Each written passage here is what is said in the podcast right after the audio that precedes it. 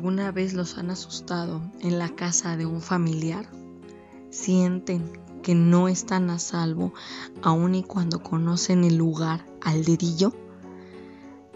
La historia de esta noche justamente tiene que ver con eso.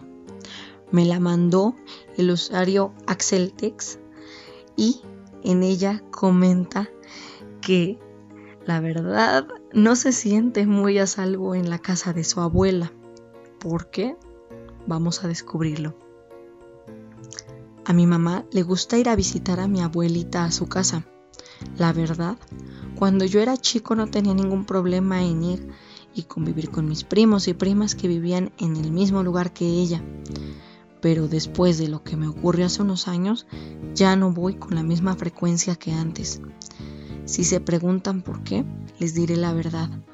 No tengo ganas de ver aquello con lo que me espanté esa noche.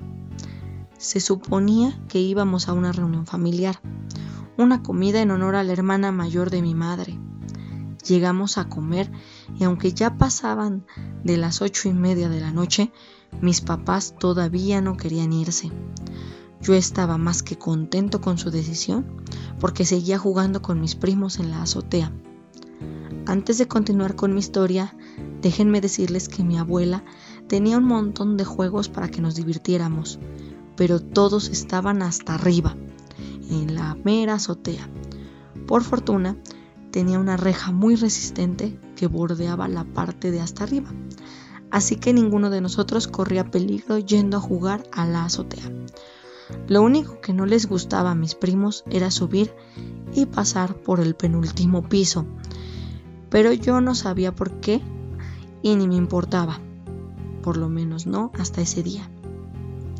Regresando a la historia, subimos todos juntos esa tarde noche y nos dedicamos a jugar en la resbaladilla, en el pasamanos, en los columpios, en el sube y baja, en fin, no hubo un solo juego en el que no estuviéramos.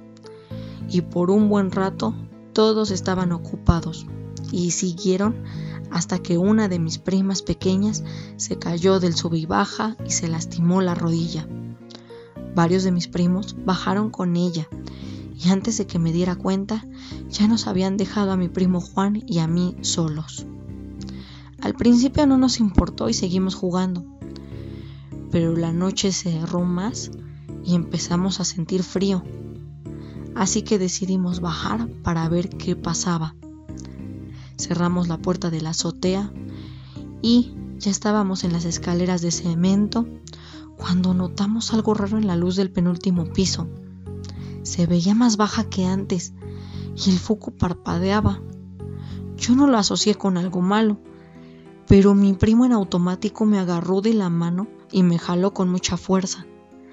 Bajamos los últimos escalones corriendo y mientras lo hacíamos, por el rabillo del ojo, me pareció ver algo en el pasillo de ese piso. Una sombra se movía hacia nosotros. Juro que cuando la vi sentí que mis pies se aflojaron, pero mi primo no dejó que me quedara.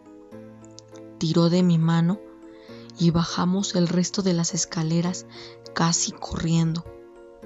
Estuve a nada de caer unas cuantas veces, pero Juan siempre me sostuvo y me enderezaba para que pudiéramos seguir bajando. Ya abajo, me llevó al cuarto donde descansaba mi abuelita y tocó a la puerta. Ella le abrió y Juan casi se la lleva mientras intentaba entrar al cuarto. Adentro, ella vio cómo estaba todo asustado y dijo algo que hoy en día todavía me provoca escalofríos. Otra vez él, ¿verdad? ¿No les hizo nada? No, mamá Chuy, no nos alcanzó. Empezaron a ponerse locas las luces, pero saqué a Paco a tiempo. Qué bueno, creo que por hoy se acabaron los juegos en la azotea. Y no solo por esa noche, permanentemente. Aunque estaba chico, Sabía que había pasado algo muy raro ese día. Y cuando crecí y tuve edad de preguntarle a mi abuelita, ella solo negó y suspiró. Ay, mi hijito, Hay algo raro ahí arriba. Desde que tu abuelo murió pasan cosas bien extrañas. ¿O tú por qué crees que nadie de tus tíos vive en ese piso? ¿Pero qué es, mamá Chui? ¿Qué es? No sé, mijito. Y si yo fuera tú, dejaría el asunto por la paz. No vaya a hacer que esa cosa le moleste que sigas preguntando. Como ven, la verdad es que cuando leí esta historia me llamó mucho la atención. Me he topado con el tema en varias ocasiones. Por eso me llama la atención que siga volviendo. Y en este caso, en la forma de un relato. La verdad es que está bastante fuerte y solo me confirma una cosa. Tengan mucho cuidado con los lugares, por lo menos con los lugares que suponen conocen y que en realidad no tienen ni la menor idea de los secretos que guardan. Mucho cuidado. Que tengas una excelente noche y descansa. Hasta luego.